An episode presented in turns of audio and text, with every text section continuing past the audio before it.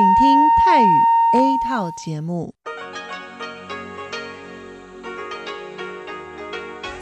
ที่นี่สถานีวิทยุเรดิโอไต้หวันอินเตอร์เนชันแนล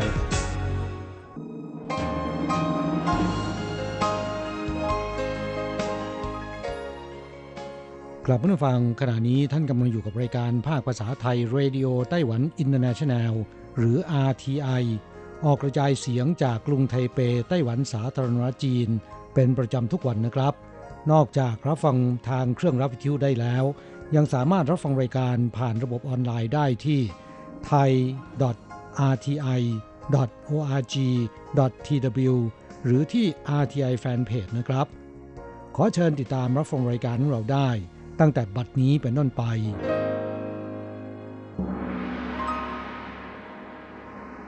สวัสดีครับผู้ฟังที่รักและคิดถึงทุกท่าน กระผมอโศกศรีจันทร์พร้อมกับคุณอัญชันกลับมาพบกับผู้ฟังอีกเช่นเคยนะครับ ในช่วงของสโมสรผู้ฟัง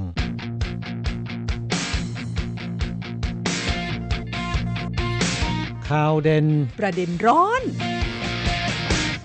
กลับเมื่อวันเสาร์ที่ 6 มิถุนายนที่ผ่านมานี้ที่นครเกาฉงมีการลงคะแนนเสียงที่ได้รับการจับตามองมากนะครับไม่ใช่เป็นการลงคะแนนเสียงเลือกตั้งนะ แต่เป็นการลงคะแนนเสียงถอดถอนผู้ว่าการนครเกาฉงซึ่งผู้ว่าการนครเกาฉงก็คือนายหันกัวหยูนะคะสาเหตุที่มีการลงประชามติถอดถอนในหันกัวหยูในครั้งนี้นั้นสาเหตุเนื่องมาจากว่าผู้ว่าคนนี้เนี่ยนะคะเพิ่งจะเข้ารับตำแหน่งไม่ถึงปี ก็ประกาศลงสมัครชิงตำแหน่งประธานาธิบดีนะคะซึ่งชาวเกาฉงก็มองว่าเป็นการผิดคำมั่นสัญญาที่เคยให้ไว้ว่า เขาจะมาช่วยชาวเกาฉงเนี่ยนะคะฟื้นฟูเศรษฐกิจ กลับแม้นว่าการเลือกตั้งตำแหน่งประธานาธิบดีเขาจะแพ้นะครับ แต่ว่าก็มีกลุ่มเคลื่อนไหวทางด้านการเมือง มีการผลักดันล่าชื่อเพื่อถอดถอนเขา ซึ่งมีการลงคะแนนเสียงเมื่อวันที่ 6 มิถุนายนที่ผ่านมานี้ ผลปรากฏว่าถอดถอนสำเร็จนะครับ ค่ะ ซึ่งก็ทำให้นายหันโกอีเนี่ยหลุดจากตำแหน่งผู้ว่าการนครเกาชง เป็นที่น่าเสียดายเนื่องจากว่าจะว่าไปแล้วนะคะเกาชงนั้นเคยอยู่ภายใต้การปกครองของพรรค DPP หรือพรรคประชาธิปไตยก้าวหน้ามานานถึง 20 ปี ในช่วงเวลา 20 ปีที่ผ่านมานั้น ปรากฏว่าเศรษฐกิจของเกาชงก็ไม่ได้ดีขึ้นแต่อย่างใด แถมยังผุดปัญหาทางด้านอื่น ๆ อีกมากมาย ซึ่งความไม่พอใจของประชาชนที่มีต่อพรรค DPP ในช่วงนั้นเนี่ยแรงทีเดียวนะคะจึงหันมาเทคะแนนให้กับหันกัวหยูซึ่งเป็นผู้สมัครจากพรรคก๊กมินตั๋งที่เดิมนั้นไม่เคยมีฐานเสียงอยู่ที่นั่นเลยนะคะครับที่นำเอาเรื่องนี้มาเล่าให้ฟังก็เพราะว่าการลงประชามติถอดถอนเนี่ยนะครับ นับเป็นครั้งแรกที่ทำสำเร็จนะครับ ซึ่งในอดีตนั้นการจะถอดถอนผู้ว่าการคนใดก็ตาม เป็นเรื่องที่ค่อนข้างยากนะครับ แต่มีการแก้กฎหมายเมื่อประมาณ 2 ปีที่แล้วนะฮะลดเงื่อนไขที่ค่อนข้างสูง ในการลงประชามติ จากต้องมีประชาชนไปลงประชามติ เกินกว่า 50%ของการเลือกตั้งครั้งที่ผ่านมานะครับ แต่มีการแก้กฎหมายให้ลดลงเหลือ 25%และก็คนที่ไปลงคะแนนเสียง 25%นี้จำนวนที่สนับสนุนมากกว่าจำนวนที่ไม่เห็นด้วย ก็สามารถถอดถอนได้สำเร็จ ซึ่งก็จะเป็นการ เปิดฉากให้มีการจัดการลงประชามติถอดถอนนักการเมืองตามมาอย่างถี่มากขึ้นนะค่ะ นี่ก็เป็นความเคลื่อนไหวในแวดวงการเมืองของไต้หวันนะคะเรามาดูแวดวงศาสนากันบ้างนะคะในสัปดาห์นี้เนี่ยก็มีข่าวดังเกี่ยวกับกิจกรรม หรือว่าประเพณีทางศาสนาของไต้หวัน ซึ่งก็คือกิจกรรมแห่เจ้าแม่มาจู ซึ่งถือว่าเป็นประเพณีทางศาสนาที่สำคัญที่สุดในไต้หวันนะคะครับแล้วก็ความยิ่งใหญ่นั้นเขาบอกว่ายิ่งใหญ่ระดับโลกเลยทีเดียวนะครับ เพราะว่าการแห่เจ้าแม่มาจูในแต่ละครั้งเนี่ยจะมีสานุสิทธิ์แห่ตามเนี่ยประมาณ 2 ล้านคนนะค่ะ ทุกปีเนี่ยจะจัดในช่วงปลายเดือนมีนาถึงต้นเดือนเมษายนนะครับ แต่ปีนี้เนื่องจากสถานการณ์โควิด -19 มันระบาดนะครับ แล้วก็ลุกลามไปทั่วโลก ในไต้หวันมีมาตรการป้องกันโควิด -19 เพราะฉะนั้นจึงมีการงดแห่เจ้าแม่มาจูในช่วงเวลานั้นนะครับ จนกระทั่งสถานการณ์โควิด -19 คลี่คลายลง มีการปลดล็อกการรวมกลุ่มของผู้คน เพราะฉะนั้นพิธีแห่เจ้าแม่มาจูจึงเริ่มจัดขึ้นเมื่อสัปดาห์ที่ผ่านมานี้นะครับ ค่ะ กิจกรรมแห่เจ้าแม่มาจูที่จัดขึ้นเป็นครั้งแรกของปีนี้นั้นก็เริ่มลั่นกองโดยศาลเจ้าเจิ้นหลันกงนะคะซึ่งเป็นศาลเจ้าแม่มาจูที่ได้ชื่อว่ามีชื่อเสียงโด่งดังที่สุดในไต้หวัน แล้วก็ประเพณีแห่ของศาลเจ้าแห่งนี้นั้น ก็มีคนเข้าร่วมกิจกรรมมากที่สุดก็ว่าได้นะคะศาลเจ้าเจิ้นหลันกงเนี่ยประกาศเมื่อช่วงต้นสัปดาห์เมื่อวันจันทร์นะคะบอกว่าจะจัดพิธีแห่เจ้าแม่มาจู โดยเริ่มขบวนแห่ ออกจากศาลเจ้าเนี่ยนะคะในช่วงกลางดึกของวันที่ 11 มิถุนายนนี้นะคะก็จะแห่กันไป 9 วัน 8 คืนนะคะตามธรรมเนียม แวะเยือนศาลเจ้านับร้อยแห่งใน 4 เมือง ครับแล้วก็วกกลับมาที่เดิมนะฮะ ในช่วงเวลา 9 วันกับอีก 8 คืน ระหว่างที่แห่ไปตามเมืองต่างๆ นั้นนะคะ สภาพการก็คือชาวบ้านเขาจะรู้ว่าขบวนแห่เนี่ยจะมาถึงหมู่บ้านเขาประมาณช่วงกี่โมง เขาก็จะรอให้การต้อนรับนะคะ แล้วก็ศาลเจ้าในหมู่บ้านนั้นก็จะจัดโต๊ะจีนเลี้ยงขบวนแห่นะคะ ในช่วงระหว่างที่แห่เนี่ยชาวบ้านก็จะรอไปลอดเกี้ยวเจ้าแม่มาจูนะคะ ซึ่งเชื่อกันว่าอาจจะช่วยขจัดเพศภัย ช่วยทำให้โรคภัยไข้เจ็บเนี่ยหายนะคะ ซึ่งอันนี้เป็นความเชื่อแต่ว่าปีนี้เนี่ยเนื่องจากว่าเขาเรียกว่าเป็นสถานการณ์พิเศษนะคะก็มีกิจกรรมหลายอย่างที่ต้องงด อย่างเช่นว่าเลี้ยงขบวนแห่นั้นก็ห้ามจัดเลี้ยงกันแล้ว ว่ากันว่านะคะจะไม่ให้คนเข้าร่วมขบวนแห่เกิน 1,000 คนแหมดิฉันคิดว่ามันจะเป็นไปได้ไหมเนี่ยจะควบคุมคนยังไงนะคะทางศาลเจ้าเจิ้นหลันกงเขาก็รับรองว่าประมาณ 800 คน นี่น่าจะหมายถึงขบวนแห่ที่เดินทางออกจากเจิ้นหลานกงนะครับ ส่วนตลอดทางที่มีผู้คนมาเข้าร่วม นั่นคงจะไม่สามารถจะนับได้นะห้ามกันลำบากนะคะครรวมถึงจะให้ลดการจัดพิธีลอดเกี้ยวเจ้าแม่มาจู่ด้วยนะคะ คือทุกปีนั้นผ่านที่ไหนเนี่ยชาวบ้านก็จะไปหมอบรอเลยนะคะ เป็นทางยาวแล้วก็รอลอดเกี้ยวเจ้าแม่ ปีนี้บอกว่าจะลดลงไม่ทราบจะลดกันยังไงนะคะอาจจะบางช่วงเนี่ยห้ามคนเข้ามา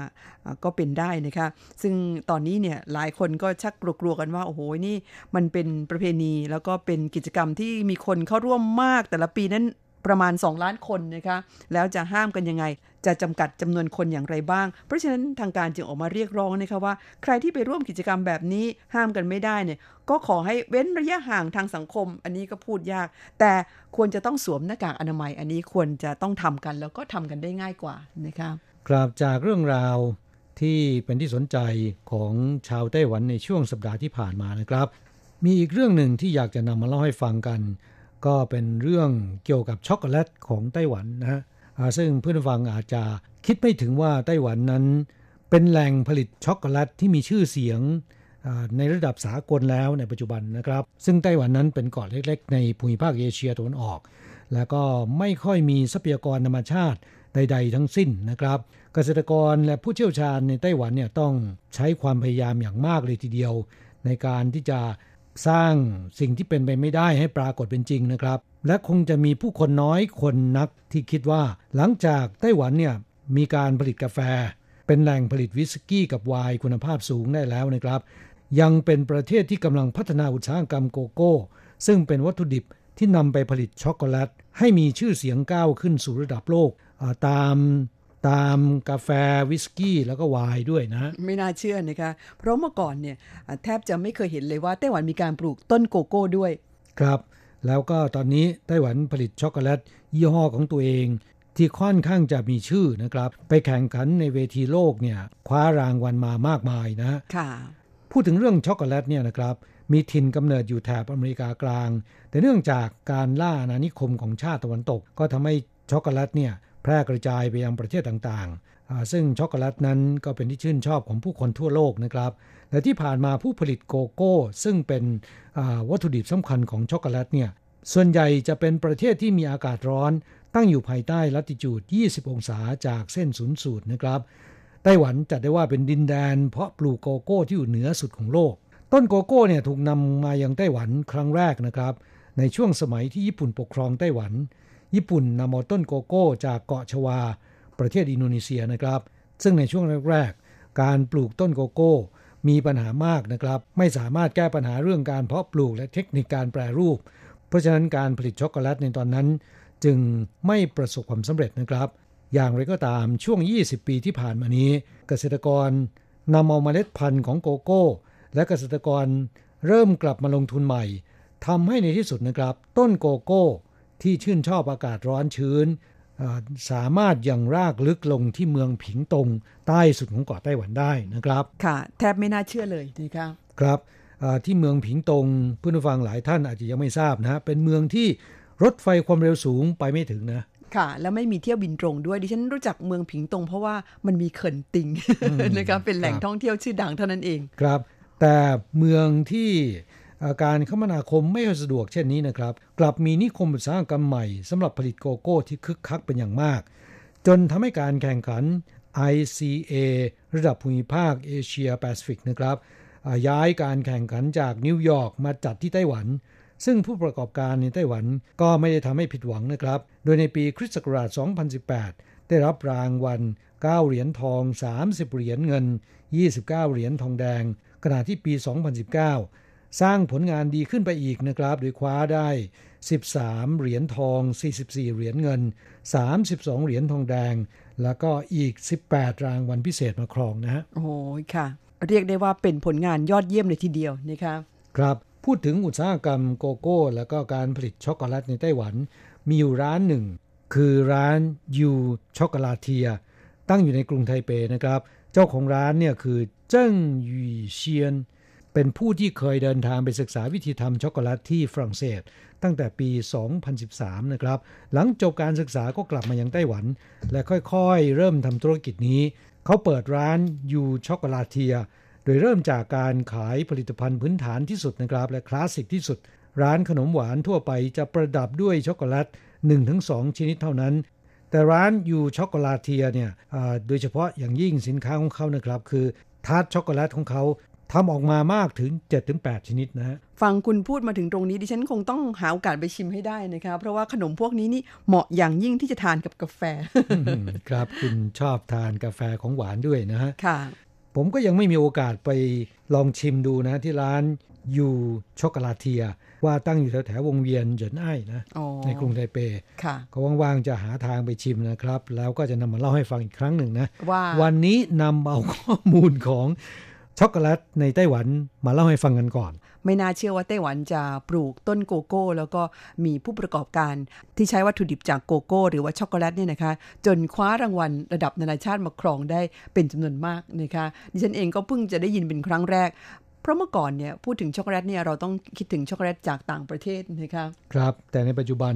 ช็อกโกแลตไต้หวันก็โด่งดัง แล้วก็มีหลากหลายยี่ห้อนะฮะเพื่อนผู้ฟังในไต้หวันหากว่ามีโอกาสซื้อช็อกโกแลต ก็ต้องดูให้ดีๆนะ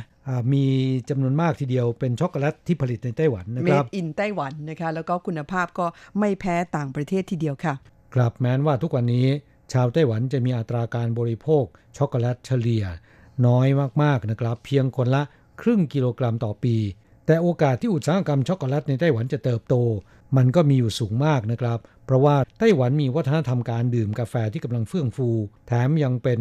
ต้นกำเนิดของชาด้วยเช่นกันนะครับ เพราะฉะนั้นโอกาสที่ช็อกโกแลตกลายเป็นสินค้าส่งออกสำคัญของไต้หวันในอนาคตนั้น ก็เป็นเรื่องที่ไม่ไกลเกินฝันนะค่ะ นี่ก็เป็นเรื่องราวที่น่าสนใจที่นำมาคุยให้ฟังในวันนี้ก่อนจะตอบจดหมาย ไม่ทราบเพื่อนฟังมีความคิดเห็นเกี่ยวกับเรื่องที่เรานำมาเล่าอย่างไรบ้าง อย่าลืมส่งเป็นจดหมายนะคะ อีเมล หรือว่าฝากข้อความไว้ที่แฟนเพจของ RTI แลกเปลี่ยนความคิดเห็นกันได้ค่ะ คลายความทุกข์ ปันความสุข ครับช่วงนี้มาตอบจดหมายของเพื่อนฟัง ฉบับแรกวันนี้เป็นจดหมายของเพื่อนฟังจากที่ประเทศไทยดิฉันขอนำเอาจดหมายแบบดั้งเดิมมาตอบออกอากาศก่อนนะคะ ซึ่งช่วงนี้ก็โอ้โหของล้ำค่าเลยนะคะเพราะว่า ไม่ค่อยจะมี เนื่องจากว่าช่วงนี้เป็นสถานการณ์พิเศษนะคะก็คือเป็นช่วงการระบาดของโควิด -19 แม้ว่าหลายประเทศจะค่อยๆ ทุเลาลงไปแล้ว แต่ว่าเรื่องของการเดินทางเรื่องของอเที่ยวบินต่างๆ นั้นก็ยังไม่ปกตินะคะกลับพัสดุพันธ์แล้วก็จดหมาย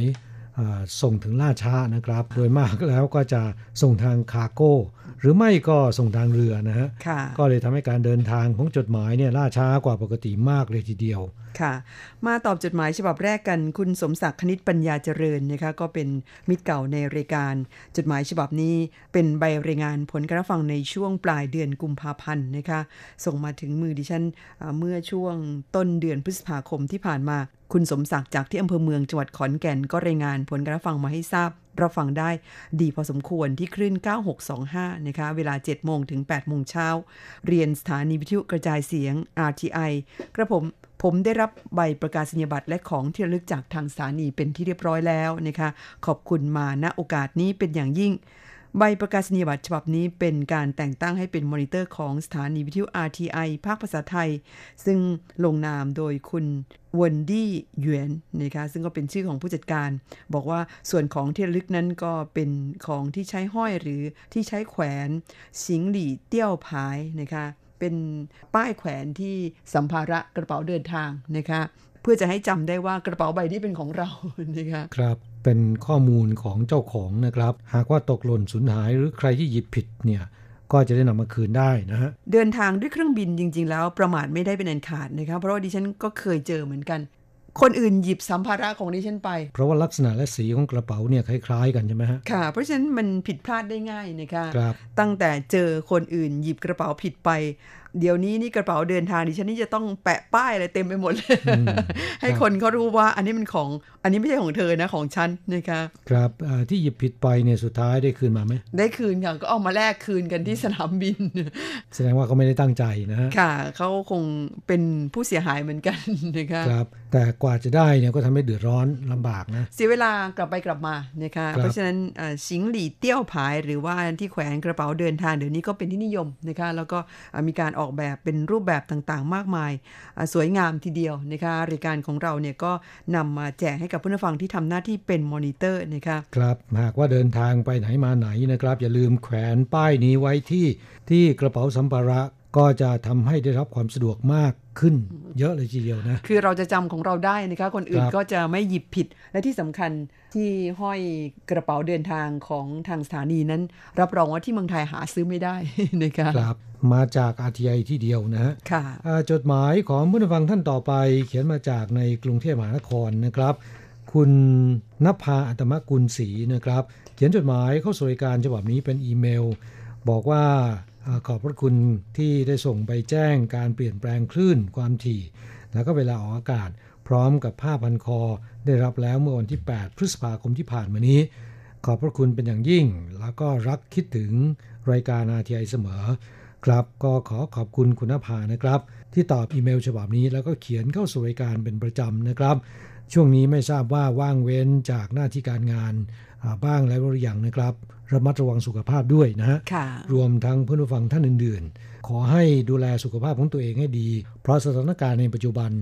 มีเพียงสุขภาพร่างกายที่สมบูรณ์แข็งแรง มีภูมิต้านทานสูงเท่านั้นนะครับ จะทำให้เราไม่เจ็บไข้ได้ป่วยง่าย ๆ นะค่ะ ต้องรักษาสุขภาพให้แข็งแรงอยู่เสมอนะคะ จึงจะชนะโรคภัยไข้เจ็บได้จดหมายของผู้ฟังท่านต่อไป เขียนมาจาก ที่จังหวัดน่านนะครับ คุณครูโกเมน พัทรสิทธิกุลชัย เป็นอีเมลเช่นกัน คุณครูโกเมน เขียนจดหมายเข้าสู่รายการฉบับนี้นะครับ ลงวันที่ 3 พฤษภาคม บอกว่าสัปดาห์นี้เนี่ยอากาศบริเวณภาคเหนือร้อนจัดมากๆเลยชนิดแต่อันดับ1นถึงสของประเทศเกือบจะทุกจังหวัดนะครับยกตัวอย่างที่จังหวัดแพร่เนี่ยก็คว้าอันดับหนึ่งของประเทศไทย อุณหภูมิวัดได้ที่ 46 องศาเซลเซียสนะค่ะโอ้นี่ ถ้าเป็นน้ำนำมาดื่มเนี่ยนะครับ 46 อง46 องศาเซลเซียสเนี่ยดื่มเข้าไปมันจะร้อนคอนะค่ะ แต่นี่เป็นอุณหภูมิของอากาศที่วัดได้ อุณหภูมิจริง ๆ ที่ร่างกายสัมผัสได้เนี่ยผมคิดว่าน่าจะสูงกว่านี้นะฮะค่ะ จังหวัดที่มีอุณหภูมิสูงอันดับที่ 2 อันดับที่ 3 คือจังหวัดน่านและลำพูน วัดได้ 45.8 องศา ยิ่งเวลาขับขี่มอเตอร์ไซค์กลับบ้านตอนบ่ายๆไอร้อนจากถนนลอยขึ้นมากระทบกับใบหน้าและดวงตา ยิ่งทำให้รู้สึกถึงคำว่าเห่าหนานกั้วในภาษาจีนขึ้นมาทันใดนะครับคำว่าเห่าหนานกั้วก็คือไม่สบายมากนะอุณหภูมิสูงถึงขนาดนี้พอจะนึกภาพออกนะครับ ขนาดในไต้หวัน 31-32 องศาเซลเซียส เดินอยู่บนท้องถนนเนี่ยเรายังรู้สึกว่ามันร้อนมากนะ นี่ขนาด 46 องศาเซลเซียส โอ้โห มันร้อนขนาดไหนเนี่ย ไม่น่าเชื่อเลยนะคะว่าที่น่านซึ่งอยู่ทางเขตภาคเหนือความจริงน่าจะไม่ร้อนมากถึงขนาดนี้ แต่ว่าอุณหภูมิสูงขนาดนี้นี่ดิฉันว่าดิฉันอยู่เมืองไทยก็ยังไม่เคยเจอนะ 46 องศา ในความรู้สึกของผมเนี่ยจังหวัดที่ร้อนที่สุดในประเทศไทยคือลำปางนะค่ะที่ผ่านมาเนี่ยมี 42 43 องศาเซลเซียส แต่ปีนี้ อันดับหนึ่งแพร่คว้าไปที่ 46 องศาเซลเซียสนะครับ ในจดหมายฉบับนี้นะครับ คุณครูโกเมนเล่าให้ฟังว่าวันศุกร์ที่ผ่านมานี้ ผมก็ออกกำลังกายโดยการวิ่ง 30 นาที ต่อจากนั้นมาเล่นเวทเทรนนิ่งต่ออีก 30 นาที ในวันนี้รู้สึกได้เลยว่าร่างกายเสียเหงื่อมากเป็นพิเศษ ผมก็พยายามดื่มน้ำให้เยอะขึ้นกว่าเดิม แต่ก็ยังไม่ดีพอครับ รุ่งเช้าขึ้นมาเนี่ยรู้สึกได้เลยว่า มีอาการปวดหัวนิดๆ ร่างกายหมดแรงเสียงั้น ภาษาคำเมืองอเขาเรียกกันว่าเป็นปิ ภาษาจีนเรียกว่าจงสู่ครับถ้าเป็นภาษาอังกฤษก็คือ heat stroke นะครับค่ะแล้วก็ภาษาไทยเนี่ยเรียกว่า โรคลมแดด ค่ะ โรคลมแดดนี้มักจะเกิดในช่วงหน้าร้อนนะคะก็ต้องระมัดระวังไม่เฉพาะคนที่สุขภาพไม่ค่อยดีเท่านั้น คนที่สุขภาพดีก็ต้องระวังเหมือนกัน โดยเฉพาะคนที่ชอบออกกำลังกายนะคะคุณครูโกเมนบางทีต้องพยายามหลีกเลี่ยงอย่าออกกำลังกายในช่วงที่อากาศร้อนจัดๆนะคะใช่ครับอากาศร้อนอยู่แล้ว ถ้าหากว่าไปออกกำลังกายอีกนะครับทำให้เราเสียเหงื่อมากร่างกายของเราเสียน้ำมากเนี่ยนะครับ อาจจะทำให้เพลียแล้วก็ป่วยได้นะครับ จดหมายของคุณครูโกเมนฉบับนี้ เล่าให้ฟังว่าช่วงฤดูร้อนอากาศร้อนมากๆ เช่นนี้ การออกกำลังกายของเราจะทำให้เหมือนตอนช่วงฤดูหนาวคงจะไม่ได้ ต้องลดความเข้มข้นของการออกกำลังกายลง ไม่เช่นนั้นมันจะส่งผลเสียมากกว่าผลดีต่อสุขภาพร่างกายของเรา ถูกต้องแล้วครับ คุณครูโกเมนยังบอกว่าผมจะมีอาการเช่นนี้ทุกปี เพราะขาดสติในการออกกำลังกายไปนิดนึงหมายถึงเป็นคนที่ออกกำลังกายเป็นประจำ หากวันใดไม่ได้ออกกำลังกายก็รู้สึกว่ามันจะ ผิดปกติต้องไปออกให้ได้นะคุณครูโกเมนก็เลยฝากถึงเพื่อนๆทุกคนให้ดื่มน้ำให้เยอะๆ ในช่วงฤดูร้อน และก็อย่าออกกำลังกายหนักเกินไปเหมือนผมนะครับ หมดแรงต้องพักฟื้นตัวอยู่ 3 วัน กว่าจะเริ่มมาใช้ร่างกายได้เหมือนเดิมนะฮะออกกำลังกายในขณะที่อากาศร้อน 30 นาทีต้องนอนพักฟื้น 3 วันนะ แล้วก็เล่าให้ฟังว่าสำหรับงานที่โรงเรียนเนี่ย ในตอนนี้ก็กำลังยุ่งกับการจัดการเรียนการสอนแบบออนไลน์ให้กับเด็กนักเรียน ทางประเทศไทยจะมีการสอนแบบให้เด็กได้เรียนรู้ทาง LDTV นะครับ คือดูแล้วก็เรียนแต่ละวิชาทางทีวี ก็จะเริ่มเรียนระหว่างวันที่ 18 พฤษภาคม ถึง 30 มิถุนายนปีนี้ นี่คือการเรียนในช่วงแรกนะครับและบอกว่าท่านผู้ปกครองเด็กนักเรียน สามารถจัดการเรียนการสอนให้บุตรหลานของท่านได้ เรียนอยู่เรียนรู้อยู่ที่บ้าน โดยการใช้โดยใช้การศึกษาทางไกลผ่านดาวเทียม โดยตอนนี้นักเรียนสามารถเรียนรู้ได้ทางแอปพลิเคชันมือถือทีวีดิจิตอลน่าจะเข้าถึงได้ง่ายที่สุดนะครับ เพราะว่าครูตอนนี้ก็จะเตรียมใบงาน แล้วก็เชิญผู้ปกครองเข้ากลุ่มไลน์ของแต่ละชั้นให้เรียบร้อย ก็ทำงานกันหนักมากในช่วงนี้นะครับ ปัญหาก็มีเยอะครับ นักเรียนส่วนใหญ่พ่อแม่ไม่สามารถควบคุมการเรียนได้ เพราะว่าต้องออกไปทำงาน ดังนั้นประสิทธิภาพที่จะเกิดได้นั้นจะเป็นเช่นไรก็ต้องรอดูการสอบวัดผล หลังการเรียนทางไกลผ่านไปแล้วกำหนดการเปิดเรียนจริง ๆ ก็คือ 1 กรกฎาคม นี่คือการเรียนในช่วงที่ 2 นะครับ ในช่วงที่โควิด -19 ระบาดนั้นหลาย ๆ ประเทศนะคะได้รับผลกระทบ แล้วก็เด็กๆก็ได้รับผลกระทบกันมากเลยทีเดียว เนื่องจากไปโรงเรียนกันไม่ได้นะคะต้องหันมาใช้วิธีการเรียนออนไลน์นะคะคุณครูก็ต้องปรับตัวนะคะสอนกันทางออนไลน์ ซึ่งก็ไม่ทราบเหมือนกันว่า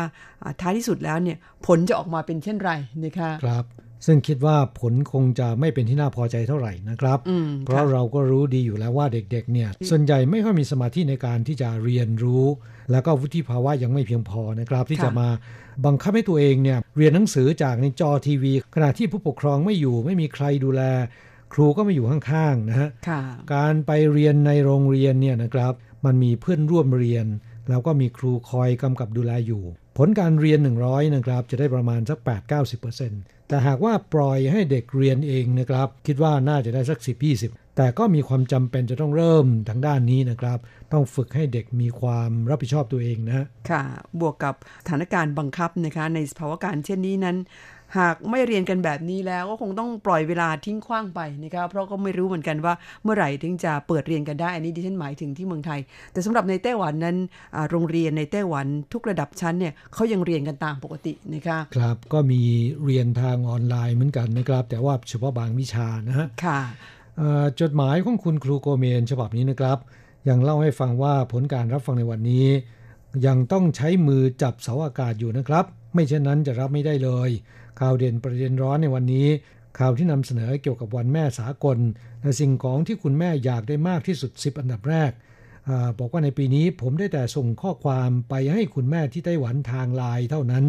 ผมว่าข้อความดีๆนะครับ ก็น่าจะเป็นความสุขของคุณแม่ที่ได้เห็นนะค่ะและบอกว่ามีโอกาสจะพาคุณแม่ไปเที่ยวบ้างนะครับ ไปไต้หวันทีไร คุณแม่พาผมไปเที่ยวทุกที ไปกินไปช้อปปิ้งมากกว่า ปีหลังๆ ผมก็ไม่ได้ออกไปเที่ยวกับคุณแม่อีกเลย โอกาสหน้าว่าจะพาคุณแม่ขึ้นไปนอนพักที่อาริซานสักสองสามวัน ดีเหมือนกันนะครับ ไปสูดอากาศดีๆ โอโซนที่นั่นเนี่ยมีมากนะ ค่ะอาอาริซานั้นก็เป็นสถานที่ท่องเที่ยวยอดนิยมของไต้หวันนะคะ ส่วนมากแล้วก็นิยมไปดูพระอาทิตย์กัน ไปดูพระอาทิตย์ขึ้นที่ภูเขาอาริซานดิฉันไปสองรอบ ก็ไม่เห็นทั้งสองรอบ จนมีคนบอกว่า พระอาทิตย์ขึ้นที่อาริซานนั้นกลายเป็นตำนานไปแล้วที่คือในโลกของความเป็นจริงนั้นหาไม่เจอ ที่บอกว่าไม่เห็นเนี่ยเป็นเพราะว่าตื่นสาย หรือว่าอากาศไม่ดีฮะอากาศมันดีเกินไปนะคะพระอาทิตย์ขึ้นเร็วจนเกินไป แสดงว่าคุณตื่นสายนะ ไม่ใช่ไปแต่เช้า คุณครูโกเมนฝันไว้ว่า หลังจากไปพักอาริซานแล้วก็จะไปไหว้อากงอาม่าที่เมืองเจียอี้ต่อ ผมก็ไม่ได้ไปที่เจียอี้นาน 20 กว่าปีแล้วนะครับ ที่จริงแล้วบ้านเกิดคุณแม่อยู่ที่เมืองเจียอี้อยู่ในชนบททหารครับ อากงเขาเป็นนายทหารที่ย้ายมาจากเมืองจีน ดังนั้นลูกหลานก็ทำงานเป็นทหารจนเกษียณทุกรุ่นไป คงต้องรอให้เจ้าโควิดหายไปจากโลกนี้ให้เรียบร้อยก่อน ถึงจะมีโอกาสได้พาคุณแม่ไปเที่ยวบ้างนะครับ ค่ะ ช่วงเวลานั้นคิดว่าคงจะอีกไม่นานเกินรอนะครับ ค่ะ แต่ทุกอย่างก็คงต้องรอให้โควิด -19 นี่ ลดความดุร้ายลงซะก่อนนะคะครับ ตอนนี้สถานการณ์ในไต้หวันดีขึ้นมากแล้วนะครับค่ะแทบจะกล่าวได้ว่าคลีนแล้วนะค่ะแต่อย่างไรก็ตาม เฉพาะในไต้หวันไม่มีที่เดียวไม่ได้นะครับค่ะอ่าทั่วโลกก็ต้องคลี่คลายลงไปด้วย ไม่งั้นอ่าไต้หวันจะเปิดประเทศไม่ได้นะครับ มีคนต่างชาติเข้ามาเนี่ย มันก็จะทำให้คนในไต้หวันติดเชื้อ ยิ่งในไต้หวันคนติดเชื้อมันมีน้อย คนมีภูมิต้านทานด้านนี้มีน้อย เพราะฉะนั้นหากว่ามีคนนำเชื้อเข้ามาเนี่ยโอกาสที่จะเกิดการระบาดระลอกสองมันก็มีเยอะนะครับ ค่ะ เพราะฉะนั้นทางการไต้หวันยังต้องพิจารณาให้รอบคอบซะก่อนว่าจะเปิดประเทศได้เมื่อไหร่สำหรับในไต้หวันนั้นผู้เชี่ยวชาญหลายคนก็คาดการณ์กันว่า ภายในเดือน 2 เดือนนี้ยังเป็นไปไม่ได้นะคะ คุณผู้ฟังคะเวลาในรายการของเราวันนี้หมดลงซะแล้วค่ะ เราทั้งสองต้องกล่าวคำอำลากับผู้ฟังไปชั่วคราวนะครับ จะกลับมาพบกันใหม่ที่เก่าเวลาเดิมในสัปดาห์หน้าสำหรับวันนี้ สวัสดีครับ สวัสดีค่ะ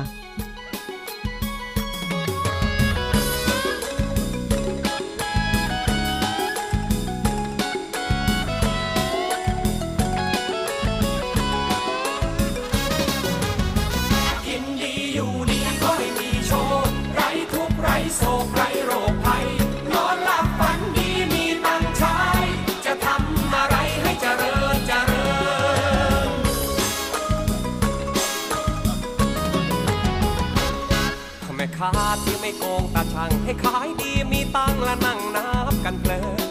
เจ้าหนี้ที่ไม่เคยหน้าเงิน ไม่คิดดอกเกินขอให้ได้เงินคืนข้าราชการที่ไม่ขอรับชัน ขอให้ทุกท่านน่ะเลื่อนขั้นสูงขึ้น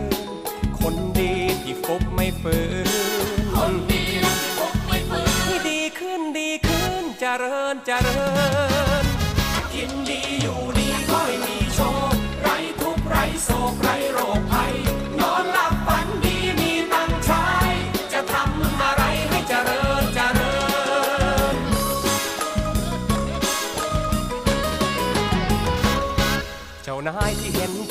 จลูกจ้างให้ผลบุญนำทางนั่งรับแต่เงิน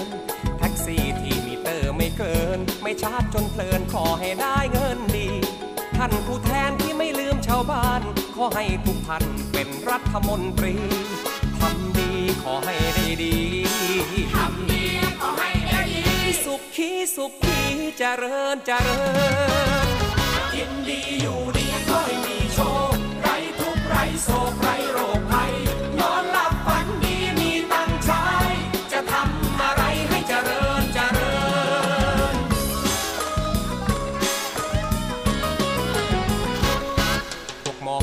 ไม่เคยเลี้ยงไข่ให้หมอรวยไวๆใครใครๆก็สรรเสริญ คุณจ่าที่ไม่รับสวยเพลิน ขอให้บังเอิญได้ถูกลอตเตอรี่ พนักงานที่ขยันสื่อสัตย์ขอให้บริษัทเพิ่มโบนัสทุกปี คนไหนที่ไม่ซื้อเทปทีคนไหนที่ไม่ซื้อเทปทีโชคดีโชคดีและเจริญเจริญ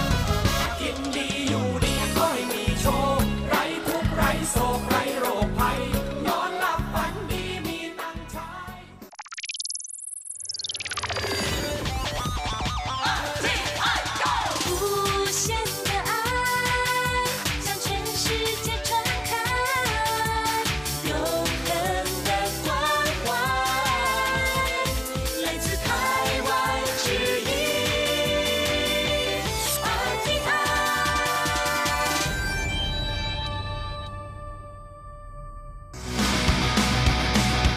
อย่างนี้เป็นยังไงนะ อ๋อ อย่างนี้เหรอ ไอเดียกระชูด ครูนักเรียนประถมกวางเยวนเมืองไทยตรงผลิตสบู่ข้าว ผสมสมุนไพร ต่อสู้โควิด -19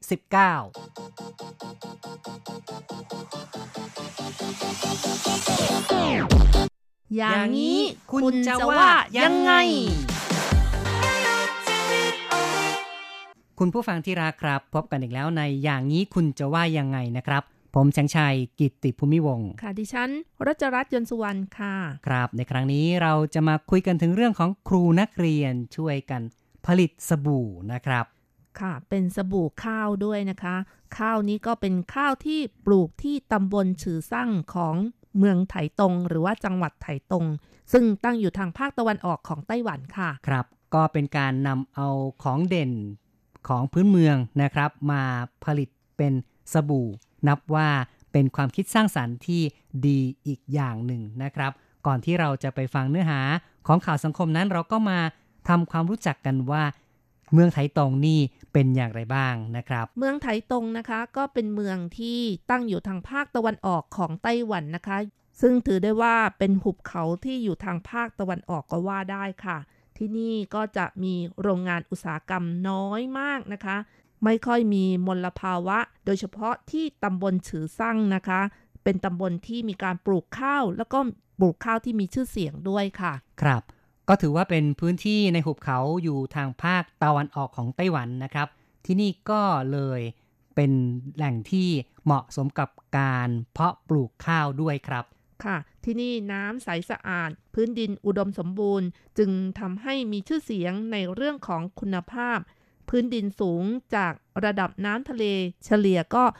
260 เมตรเองนะคะ อากาศในช่วงเวลากลางวันกับกลางคืนนี่มีความแตกต่างกันมาก ในช่วงเวลากลางคืน อุณหภูมิจะต่ำแบบธรรมชาติทำให้ข้าวที่ปลูกได้นั้นยืดเวลาการสุกนะคะ ข้าวที่ได้ก็จะมีความหอมหวานเหลืองอร่ามด้วยค่ะ โอ้เนาะนะครับ ได้ข้าวที่มีคุณภาพดี เนื่องจากสภาพที่เอื้ออำนวยนะครับ ค่ะ ถ้าคุณผู้ฟังที่อยู่ในไต้หวันนะคะ คงจะเห็น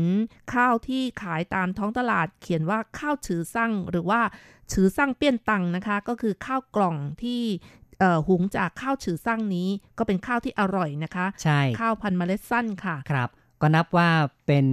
ข้าวที่มีชื่อเสียง และเป็นสิ่งที่หลายๆ คนก็ชอบรับประทานกันนะครับ และสำหรับเรื่องของเนื้อหาข่าวสังคมที่เราพูดถึงวันนี้ นอกจากจะเป็นข้าวชื่อสร้างแล้ว ยังเป็นพันธุ์พิเศษด้วยที่เรียกกันว่าเยื่อกวางนะครับ ซึ่งข้าวพันธุ์นี้นะคะ ก็เป็นข้าวพันธุ์ญี่ปุ่นค่ะ ที่เรียกกันว่า พันธุ์โคชิฮิตการินะคะเป็นข้าวพันธุ์ดีเกรดดี ถือว่าเป็นราชาของข้าวด้วยนะคะ เป็นข้าวที่มีคุณภาพดีที่สุดของญี่ปุ่นก็ว่าได้ค่ะ ปกติแล้วจะขายกิโลกรรัมละ 200 กว่าถึง 300 เหรียญไต้หวันนะคะ ครับ คุณผู้ฟัง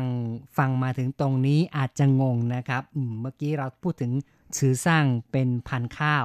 นะครับ ตอนนี้ก็ยังบอกว่า และยังมีเยี่ยกวางหมีเยี่ยกวางหมีก็เป็นพันข้าว แต่ก็เป็นพันข้าวปลูกที่ตำบลชื่อสร้างนะครับ เพราะฉะนั้นคำว่าชื่อสร้างเนี่ยจริง ๆ แล้ว ก็เป็นชื่อตำบลที่อยู่ในเมืองไถตงนะครับตำบลนนี้ก็มีการปลูกข้าวที่มีชื่อเสียงก็เรียกกันว่า เป็นข้าวพันธุ์ชื้อสร้าง ก็เป็นชื่อเดียวกับชื่อตำบล แต่ตอนนี้ก็มีการนำเอาข้าวพันธุ์เยี่ยกวางนะครับ หรือพันธุ์โคชิฮิการินะครับ เป็นพันธุ์จากญี่ปุ่นนำมาปลูกในตำบลชื่อสร้างแห่งนี้ ก็ ได้ผลผลิตที่ดีนะครับ ได้ข้าวที่มีคุณภาพดี มีรสชาติอร่อยนะครับ ค่ะ โดยเฉพาะข้าวพันธุ์ญี่ปุ่นนี้นะคะ ก็ส่งขายไปที่ญี่ปุ่นด้วยค่ะ ครับ ก็คือเอาพันธุ์จากญี่ปุ่นมาปลูก แล้วก็ส่งขายกลับไปที่ญี่ปุ่นด้วยทำไมคนญี่ปุ่นชอบทานข้าวไต้หวันนะคะ จริงๆ แล้วก็ไต้หวันเองก็เคยเป็นเมืองขึ้นของญี่ปุ่นมาก่อนนะคะ ตั้งครึ่งศตวรรษในช่วงปี 1895 จนถึงปี 1945 ค่ะ ซึ่งในช่วงที่ญี่ปุ่นยึดครองไต้หวันนั้น ก็ได้เอาพันธุ์ข้าวจากญี่ปุ่นนะคะ มาปลูกในไต้หวันไม่น้อยค่ะ อีกทั้งคนไต้หวันเองก็ได้รับวัฒนธรรมการบริโภคจากญี่ปุ่น ไม่ว่าจะเป็นซูชิ หรือว่าผลิตภัณฑ์อาหารแปรรูปจากข้าวญี่ปุ่นนะคะ ก็เกิดขึ้นมากมายค่ะ ใช่ คงต้องบอกว่าในช่วงที่ไต้หวันเป็นอาณานิคมของญี่ปุ่นเนี่ยนะครับ ญี่ปุ่นก็พยายามพัฒนาการเกษตรให้เป็นแบบเดียวกับในประเทศญี่ปุ่นนั่นเอง จึงทำให้ไต้หวันเนี่ยก็มีการปลูกข้าวพันธุ์ญี่ปุ่น ซึ่งเป็นเมล็ดสั้นเป็นหลักเลย และปัจจุบันนี้ก็ยังคงปลูกข้าวเมล็ดสั้นเป็นส่วนใหญ่ ผู้คนก็บริโภคข้าวแบบนี้กันเป็นหลักเลยนะครับ ค่ะและหลังจากที่ไต้หวันได้รับอิสระจากการถูกปกครองจากญี่ปุ่นแล้วนะคะ รัฐบาลไต้หวันก็ได้ส่งข้าวของไต้หวันเนี่ยไปขายที่ประเทศญี่ปุ่นติดต่อกันเป็นเวลาหลายปีเลยนะคะ ครับ ก็กล่าวได้ว่าทำให้ไต้หวันนั้นมีสินค้าส่งออกที่สำคัญในช่วงแรก ๆ ก็เป็นข้าวนั่นเองที่ส่งออกไปญี่ปุ่น เอาละครับ เราก็แนะนำให้คุณผู้ฟังได้รู้จักกับ เมืองไถตงพอสมควรแล้วก็รู้ประวัติเกี่ยวกับการปลูกข้าวในไต้หวัน ต่อไปมาฟังเรื่องราวข่าวสังคมที่ครูนักเรียนผลิตสบู่จากข้าวกันครับ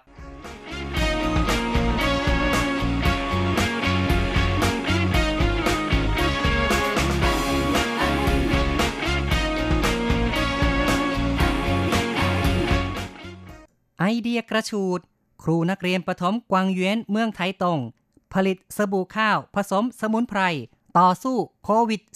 -19 ที่โรงเรียนประถมกวางเยวนเมืองไทยตงครูและนักเรียน ร่วมกันผลิตสบู่ทำจากข้าวและข้าวฟ่าง สีขาวนวลมีแต้มสีเหลืองแซม เอกลักษณ์โดดเด่น สีขาวนวลของสบู่มาจากข้าวพันธุ์เยี่ยกวางของตำบลชือสร้างที่มีชื่อเสียงของเมืองไทยตงส่วนแต้มสีเหลืองที่แทรกอยู่คือข้าวฟ่าง อีกทั้งมีกลิ่นหอมของพืชสมุนไพรทั้งช้างผู และชื่อชง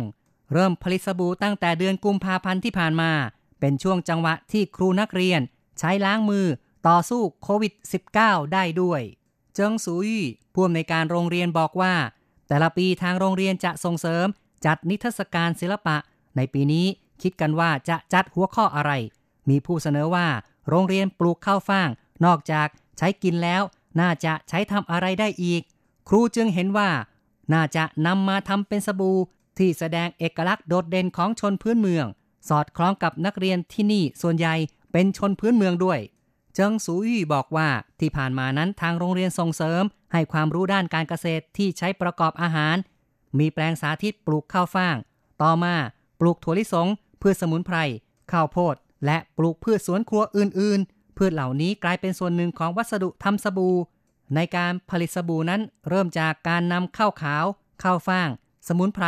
บดเป็นของเหลว ผสมด้วยสารทำสบู่ จากนั้นเทลงในแม่พิมพ์ จะได้เนื้อสบู่สีขาวนวลและมีแต้มสีเหลือง ซึ่งเป็นสีของข้าวฟ่างราวกับแสงจันทร์สาดส่องอยู่บนนาข้าวน้อย ผลงานของนักเรียนนำมาจัดแสดงที่ตึกนิทรรศการศิลปะชนเผ่าบูนันตำบลไฮรุย ขอเชิญผู้สนใจเข้าชมผลงานได้ตั้งแต่บัดนี้จนถึง 14 มีนาคมปีหน้า ในงานยังมีผลงานภาพวาดของนักเรียน สบู่สมุนไพร กิจกรรม DIY ต่างๆ เป็นต้น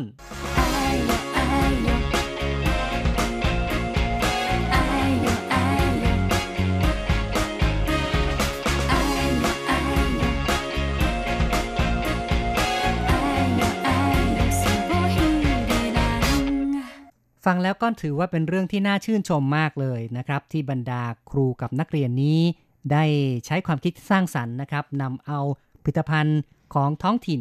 มาทำเป็นสบู่ เข้ากับยุคเข้ากับสมัย เข้ากับช่วงที่มีการระบาดโควิด -19 ก็เลยใช้ล้างมือเพื่อป้องกันโรค แล้วก็ยังถือเป็นของดีของเด่นที่สามารถ ให้นักเรียนเนี่ยนะครับนำไปจัดแสดง ซึ่งเชื่อว่าคนที่ไปดูนั้นก็สามารถที่จะซื้อติดไม้ติดมือไปได้นะครับ ค่ะ นอกจากนี้แล้วก็ยังมีการใช้สมุนไพรเข้าไปประกอบส่วนผสมของการผลิตสบู่อีกด้วยนะคะ และสมุนไพรเหล่านี้ก็ปลูกที่เมืองไถตงด้วย จริง ๆ ก็ต้องบอกว่าปลูกที่โรงเรียนประถมกวางหยวนเลยนะครับ บรรดาครูนักเรียนเหล่านี้ก็ช่วยกันปลูก และนำมาผลิตเป็นสบู่ครับ ส่วนการผลิตสบู่ก็ใช้ข้าวของตำบลชื้อสร้าง และมีทั้งข้าวฟ่างนะครับ ที่ถือว่าข้าวฟ่างนี่ก็เป็นอาหารของชนพื้นเมืองที่อาศัยอยู่ในแถบไทตงนะครับ เลยกลายเป็นว่ามีทั้งการผสมผสานวัฒนธรรม แล้วก็ความเป็นอยู่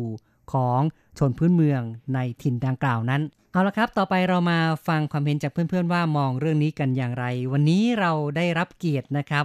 จากชาวไต้หวันที่พูดภาษาไทยได้ นั่นก็คือคุณปัวอีเจินนะครับ อืม ก็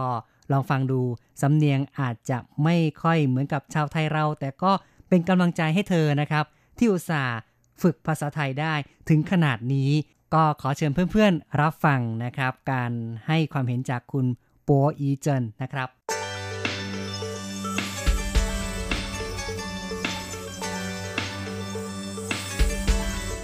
เออฉันถ้าฉันคิดว่านะนะถ้าเออเอคุณครูอะทำอย่างนี้นะได้ช่วยได้ช่วยสังคมกับอะไรเด็กๆนะ ถ้า อะไรจะคิดอะไรนะจะพูดยังไงนะเออครับเอ่อเอางี้ดีกว่านะครับอืมเอ่อคุณปัวอีเจินนี่รู้สึกว่าการทำสบู่เนี่ยนะครับค่ะแล้วก็เอิ่มใช้ประโยชน์ได้อย่างไรบ้างครับ ใช้ประโยชน์ของอะไร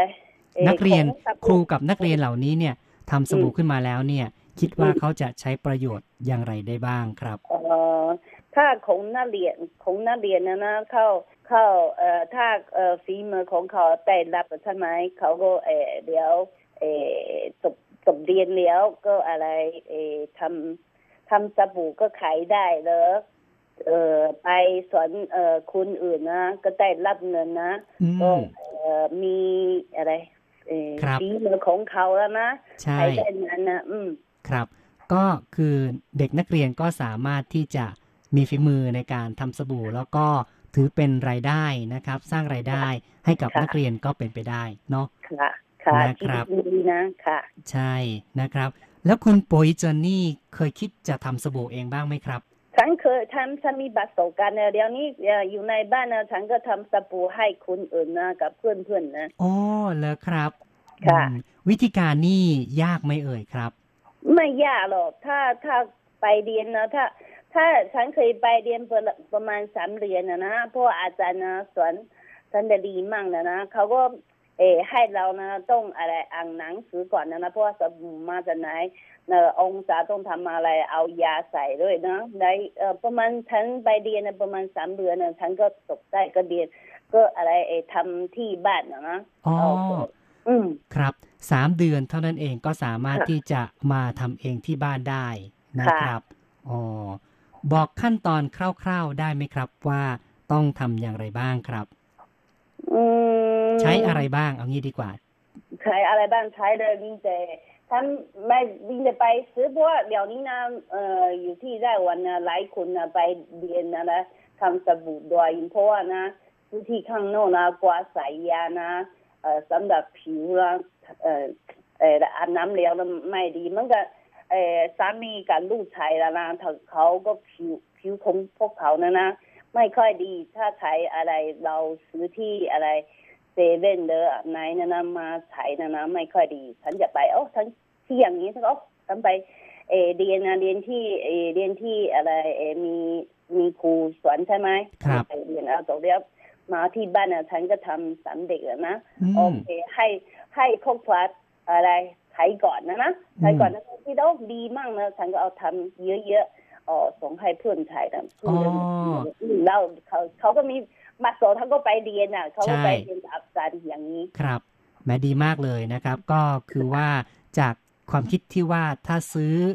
ที่เขาทำสำเร็จก็จะมีสารเคมีหรือมีตัวยาที่อาจค่ะจะเป็นอันตรายต่อค่ะผิวหนังนะครับ ก็เลยไปเรียนแล้วก็ทำเสร็จแล้วก็ใช้ในบ้านแล้วก็ยังแจก เพื่อนๆด้วยเนาะ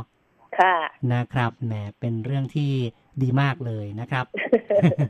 ครับเป็นความชอบอย่างหนึ่งนะครับ ก็เรียกว่าเป็นการใช้เวลาให้เป็นประโยชน์ด้วยนะครับค่ะครับค่ะเป็นการยึดเป็นอาชีพหรือเปล่าครับ หรือว่าเพียงแค่ทำเพราะอยากทำเท่านั้นครับไม่ไม่ไม่เป็นอาชีพมีแต่ฉันมีแต่ทำแจกเอ่อฉันเป็นคนนะชอบอะไรเอเอ分享อืมอืมถ้าฟันเสียงก็แบ่งปัน นะครับ ค่ะ ชอบแบ่งปันให้กับคนอื่นนะครับ ค่ะ ครับ อืม เป็นตัวอย่างที่ดีมากเลย แล้วก็ คงจะเป็นข้อคิดได้ว่า การทำสบู่ก็ไม่ใช่เรื่องยาก สามารถที่จะเรียนรู้ได้เองนะครับ ค่ะ ครับ ขอบคุณมากเลยที่คุยกับคุณโปรวิจันทร์นะครับ ขอบคุณค่ะขอบคุณค่ะ โอกาสหน้าคุยกันใหม่นะครับ ขอบคุณค่ะค่ะค่ะ 我我会把你的那个呃录音哈，也是会把它 在节目上面播出了哈。 ค่ะ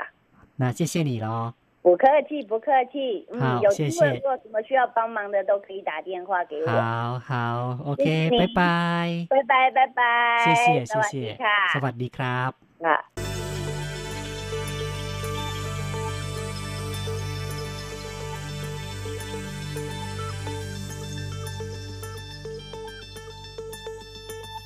จบไปนะครับแหมต้องบอกว่าเป็น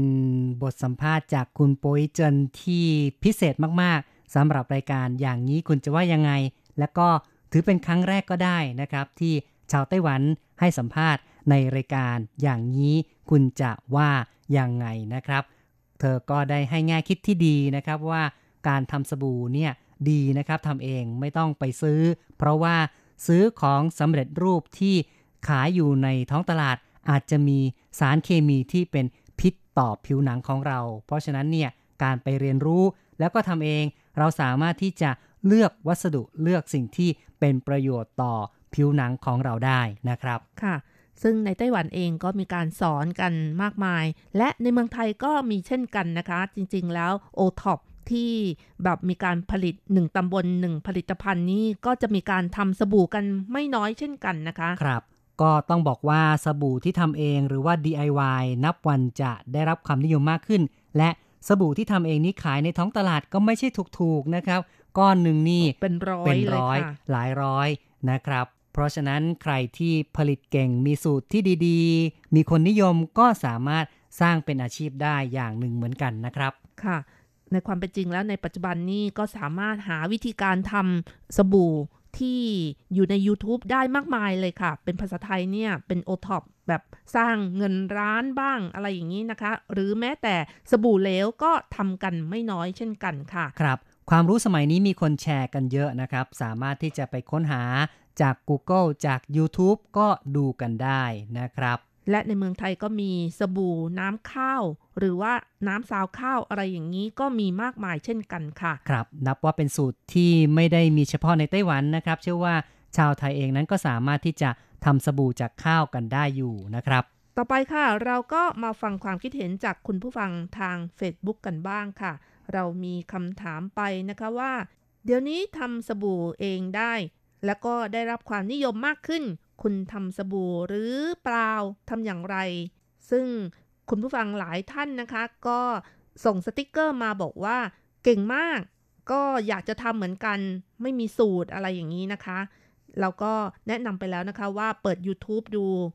ง่ายๆนะคะ สามารถทำได้ค่ะใช่ทำได้แต่ด้วยตนเอง แต่ถ้าจะมั่นใจหน่อยก็ไปเข้าคอร์สเรียนก็ดีเหมือนกัน จะได้รับหลักการจากเอ่อครูที่สอนนะครับ จะได้ทำได้อย่างถูกต้อง ค่ะ และเราโพสต์ไปนะคะว่านักเรียนทำสบู่เองก็มีคุณผู้ฟังถามมาบอกว่า ตอนนี้ในไต้หวันนี่โรงเรียนไม่ปิดหรือค่ะ ก็จริงๆแล้วมีการระบาดของโควิด -19 ในไต้หวันนี่ไม่รุนแรงนะคะ ก็มีมาตรการป้องกันที่ดีทำให้การเรียนนี่ก็เป็นไปตามปกติ แต่ว่าต้องมีมาตรการป้องกัน คือต้องสวมหน้ากากอนามัย แล้วก็เว้นระยะห่างอะไรอย่างนี้ แล้วก็มีการวัดอุณหภูมิกันด้วยค่ะ ใช่ครับ ก็คุณผู้ฟังสงสัยนะครับ เอ๊ะทำไมครูนักเรียนนี่ยังมีเวลาทำสบู่ที่โรงเรียนอยู่เหรอเนื่องจากว่าโรงเรียนในไต้หวันไม่ได้ปิดนั่นเอง ก็มีการเรียนมีการสอนกันนะครับ แต่ก็ต้องดำเนินมาตรการป้องกันอย่างที่คุณรจรัตน์ว่านะครับ ค่ะ คุณผู้ฟังอีกท่านหนึ่งนะคะ ชื่อคุณสุอัธนานะคะ บอกว่าอยากจะให้ที่นี่เปิดบ้าง ก็คุณผู้ฟังท่านนี้อยู่ที่เยอรมันนะคะ ก็คงเด็กนักเรียนปิดเรียน ก็บอกว่าเด็กข้างบ้านมารับหมาไปเดินเล่นทุกวัน เพื่อรับจ้างค่าจ้าง ขยันจริง ๆ ครั้งหนึ่งได้ 6 ยูโรครับก็นับเป็นตัวอย่างที่ดีนะครับ ในช่วงที่โรงเรียนหยุดก็ยังอุตส่าห์หารายได้พิเศษนะครับ ต่อไปนะคะเราก็มาฟังความคิดเห็นจากทางอีเมลกันบ้างค่ะ เริ่มกันที่อาจารย์โกเมน พัทรสิทธิกุลชัยนะคะ เขียนมาบอกว่า จากบทความที่ส่งมาครูและนักเรียนประถม ผลิตสบู่ข้าวผสมสมุนไพรต่อสู้กับโควิด -19 ครูและเด็กทำได้ดีมาก ใช้เวลาว่างให้เป็นประโยชน์ เด็กๆจะได้มีกิจกรรมในยามว่าง เป็นสิ่งที่น่าส่งเสริมเป็นอย่างยิ่ง ใช่เลยนะครับ เรียกว่าเข้ากับเหตุการณ์เข้ากับยุคเข้ากับสมัยด้วย ซึ่งทางโรงเรียนก็มีการให้ครู หรือว่านักเรียนแสดงความคิดเห็นก่อนนะคะ ว่าจะทำเอ่องานฝีมืออะไรมีประโยชน์อะไรอย่างนี้นะคะ เป็นการระดมความเห็นครูกับนักเรียนก็ปรึกษากัน แล้วก็หาข้อสรุป คุณเกรียงสิทธิ์นะคะ เขียนมาสั้นๆ ก็บอกว่าโอท็อปไต้หวันกำลังรุ่ง โอท็อปไทยกำลังริ่ง แหมก็ไม่ถึงขนาดนั้นนะครับ ก็เชื่อว่าการพัฒนาสินค้าผลิตภัณฑ์อะไรนะก็เรียกว่า o t o p นี่คือ 1 ตำบล 1 ผลิตภัณฑ์เนี่ยนะครับ เชื่อว่าในไทยนั้นก็ยังมีสินค้าเด่นๆ อีกเยอะ แล้วก็เชื่อว่าภูมิปัญญาของชาวไทยนั้นยังสามารถพัฒนาต่อยอดไปได้เรื่อยๆ นะครับ ถ้าเป็นอย่างนี้ก็คงต้องทำการโฆษณาให้มากกว่านี้นะคะ ใช่ ก็อาจจะต้องประชาสัมพันธ์บ้าง คนจะได้รู้จักกันมากขึ้น อาจารย์เกษมทั้งทองนะคะ เขียนมาบอกว่า ขอแสดงความยินดีกับครูและนักเรียนประถมกวางเหวียนที่ผลิตสบู่ข้าวผสมสมุนไพรเพื่อต่อสู้กับโควิด -19 ถ้าเป็นเมืองไทยน่าจะเป็นโครงงานวิทยาศาสตร์ของนักเรียนนักศึกษา เพื่อแสดงในงานวันวิทยาศาสตร์ ที่จัดขึ้นทุกปีในเดือนสิงหาคม ตอนที่ผมยังเป็นครูได้รับแต่งตั้งให้เป็นกรรมการตัดสินโครงงานวิทยาศาสตร์ แทบจะทุกปี มีอยู่ปีหนึ่ง มีโครงงานที่นักศึกษา แผนกวิชาค่ากรรมและโภชนาการทำโครงงานชื่อ สาโทจากข้าวที่แตกต่างกัน โดยใช้ข้าวชนิดต่างๆ มาทำเป็นการหมักเป็นสาโท ใช้ข้าว 5 ชนิด นำมาแสดงให้กรรมการตัดสินให้คะแนน ซึ่งจะต้องชิมรสชาติทั้ง 5 ตัวอย่าง โดยใส่ในแก้วเล็กๆ วางไว้หน้าตัวอย่าง กรรมการทั้ง 3 ท่าน ยกแก้วชิมสาโทจนครบ แล้วก็หน้าแดงไปตามๆกัน ผลสาโทข้าวก่ำได้คะแนนมากที่สุด อืมนะครับ อาจารย์เกษมนี่ก็เทียบเคียง คล้าย ๆ กับโครงงานวิทยาศาสตร์นะครับ ที่ประกวดกันในไทย ที่นักเรียนในไต้หวันทำสบู่นี่ก็คล้ายๆทำนองนี้นะครับ และอาจารย์ก็ยังถามว่า อยากถามว่าคุณแสงชัยและคุณรัชรัตน์รู้จักและเคยทานข้าวกล่ำไหมครับ อืมแหม่ต้องสารภาพตามตรงว่า เราก็ไม่รู้จักใช่ไหม แต่ว่าเดี๋ยวนี้สมัยนี้เนี่ย ไม่รู้จักอะไรก็ถามกูโอ้ถามไม่รู้กูถามนะ Google เราก็ไปเสิร์ชดูนะครับ ข้าวกล่ำนี่ก็เป็นข้าวสีม่วงนะครับ เป็นข้าวเหนียวดำค่ะ ใช่ข้าวเหนียวดำก็มีการปลูกในหลายแหล่งด้วยนะครับ แต่เขาบอกว่าส่วนใหญ่ปลูกทางภาคเหนือและภาคอีสานนะคะ ใช่ แล้วก็เมล็ดค่อนข้างจะแข็ง นิยมนำมาทำเป็นอาหารหวานซะมากกว่า อย่างเช่นทำข้าวหลามหรือว่าข้าวเหนียวถั่วดำอะไรอย่างนี้นะคะ ครับ ก็เราตอบแบบนี้ไม่ทราบว่า อาจารย์เกษมเอ่อคิดว่าถูกต้องหรือเปล่าหรือว่ามีข้าวกล่ำในความหมายอื่นหรือเปล่าครับค่ะนะครับ แต่ก็สงสัยเนาะแหมนักเรียนทำสาโทให้ดื่ม อย่างนี้อาจารย์ คงเมากันไปตามๆกันหจะรือเดิเปนล่าเนาะจะเดินโซเซหรือเปล่านะครับเนี่ยค่ะพูดถึงข้าวกล่ำนี้รจรัสไม่รู้จักแต่ว่าถ้าเป็นข้าวเหนียวลืมผัวรจรัสรู้จักนะคะ ข้าวลืมผัวเคยซื้อมากินค่ะ ครับ ก็เป็นข้าวเหนียวเหมือนกันอืมนะคะ ทำไมถึงข้าวลืมผัว รู้ไหมคะคุณแสงชัย ก็เรียกว่ากินเสร็จแล้วเนี่ยไม่สนใจเลยสามี ก็เล่ากันว่าชาวม้งอะนึ่งข้าวเหนียว ชนิดนี้อะมาทานกัน แล้วก็รอสามี ปรากฏว่ามันรสชาติอร่อยชวนทานนะคะ ก็เลยจกมาชิมแล้วก็ชิมจนหมดเลยนะคะเอ่อลืมจกว่านี่ภาษาอะไรครับ จกก็คือเนี่ยหยิบมา ใช่ค่ะเข้าปากไปเรื่อย ๆ นะคะ จนสามีกลับมานี่ ปรากฏว่าหมดนะคะ ก็คืออืมลืมลืมผัวไปเลยลืนะมคะนึกว่าถึงสามีใช่นะครับ รับประทานเองโดยโดยไม่คำนึงสามีเลยนะครับ ก็เรียกกันว่าข้าวลืมผัวนะครับสำหรับในไต้หวันเองนะคะ ข้าวเหนียวดำก็มีขายทั่วไปเหมือนกันค่ะครับถ้าปลูกในไต้หวันราคาจะแพงนะคะ ส่วนใหญ่ก็นำเข้ามาจากเมืองไทยซะมากกว่าใช่ไหมคะ ใช่ ในหมู่ชาวไต้หวันนี่ก็มีบางส่วนที่นิยมข้าวที่มีสีนะครับ ส่วนใหญ่แล้วก็จะนำมาทำเป็นข้าวต้มมากกว่า คือเรียกว่า เป็นอะไรนะปลาเป่าโจวซึ่งก็คือข้าวธัญพืชต่างๆนะคะ มีการเอาธัญพืชอย่างถั่วต่างๆ นี่ใส่เข้าไปผสมกันนะคะ ซึ่งจริงๆแล้วเดิมทีมี 8 อย่างค่ะ แต่ว่าใส่ไปใส่มานี่จะกี่อย่างก็ได้นะคะใช่แล้วแต่ชอบค่ะครับและข้าวเหนียวดำนี่ก็ยังนิยมเอามาทำเป็นข้าวปั้นด้วยค่ะ หลายคนคิดว่าทานข้าวเหนียวดำเนี่ยจะให้ สารอาหารที่มากกว่า จริง ๆ แล้วก็คือมีสารต้านอนุมูลอิสระที่มากกว่านะคะ ใช่ข้าวปั้นในที่นี้เขาก็เรียกกันว่าฟั่นถวนนะครับ คือเป็นข้าวที่ใช้รับประทานเป็นอาหารเช้าอย่างหนึ่งในไต้หวันนะครับ ลักษณะของข้าวปั้นแบบนี้นี่เขาก็จะใช้ข้าวเหนียวเป็นหลักเลยนะครับ แต่ก็มีบางส่วนที่ใช้ข้าวเหนียวสีม่วง หรือว่าสีดำนี้มาแทนข้าวเหนียวสีขาว และการทำข้าวปั้นนี่นะครับเขาจะ นำเอาส่วนผสมนะครับ ก็คือว่าจะมีไส้ข้างในที่ใช้เป็นใช้โป๊นะครับ หรือไม่ก็เป็นไข่เจียวทอดก็ครับได้นะคะ แล้วก็จะมีพวกหมูหยอง หรือว่าปลาหยองก็ได้ค่ะ แล้วแต่ส่วนผสมที่คนชอบนะคะครับอาจจะมีธัญพืชอื่น ๆ ใส่เข้าไปก็ได้ค่ะ และยังมีปลาท่องโกทอดอีกด้วยค่ะ ใช่ ก็รสชาติอร่อยดีนะคะ ทานเป็นอาหารเช้าครับได้ วิธีการทำเขาก็จะนำเอาข้าวเหนียวมาแผ่ก่อนนะครับ แผ่ออกไปแล้วก็จะใส่ส่วนผสมต่างๆ ที่เป็นไส้ จากนั้นก็จะประกบเข้ามา ก็คือว่าเอาข้าวเหนียวนี่นะครับ ประกบบรรดาส่วนผสมต่างๆ อยู่ข้างในนั้น แล้วก็กัดกินรับประทานนะครับ อย่างที่บอกไว้คือเป็นอาหารเช้า คนก็นิยมที่จะรับประทานอาหารแบบนี้ มีขายอยู่ทั่วไปในไต้หวัน ต่อไปค่ะ คุณชัยนรงค์สุจิรพรนะคะ เขียนมาบอกว่า มีความคิดสร้างสรรค์ดี สังคมส่วนใหญ่ในเมืองไทย เห็นมีแต่ช่วยกันทำหน้ากากอนามัยและเฟสชิลที่จะฉีกตัวเองออกมาเป็นรูปแบบอื่นๆนั้นค่อนข้างน้อย แต่ก็ยังดีกว่าไม่ทำอะไรเลยครับในภาวะการระบาดของโรคก็ต้องพยายามหาทางป้องกันกันละซึ่งทำสบู่ก็เป็นการป้องกันวิธีหนึ่งด้วย คุณผู้ฟังครับรายการอย่างนี้คุณจะว่ายังไงวันนี้เราก็คุยกันมาพอสมควร ในช่วงท้ายเรามาเพลินเพลงเพราะๆกันดีกว่าค่ะ ในเพลงที่ชื่อว่า Water ยงกัน Water ควายเลอร์ความกล้าหาญของฉัน ความสุขของฉันค่ะ จากการขับร้องของซูหุยหลุน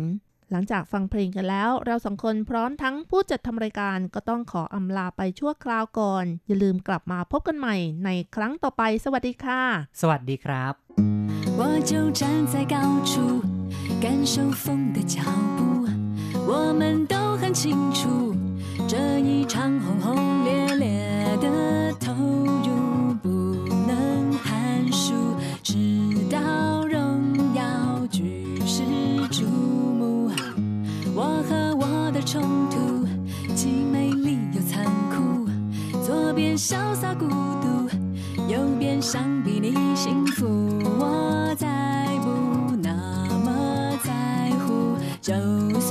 想你也全数排除，为自己变魔术，看清楚。我的勇敢，我的快乐，现场演出，全程记录我真情流露，不想痛苦，不想装哭，换来欢呼，这才是我想要走的路，为自己变魔术，看清楚。我不在乎那些痛苦，我只在乎真心付出。我和我的冲突，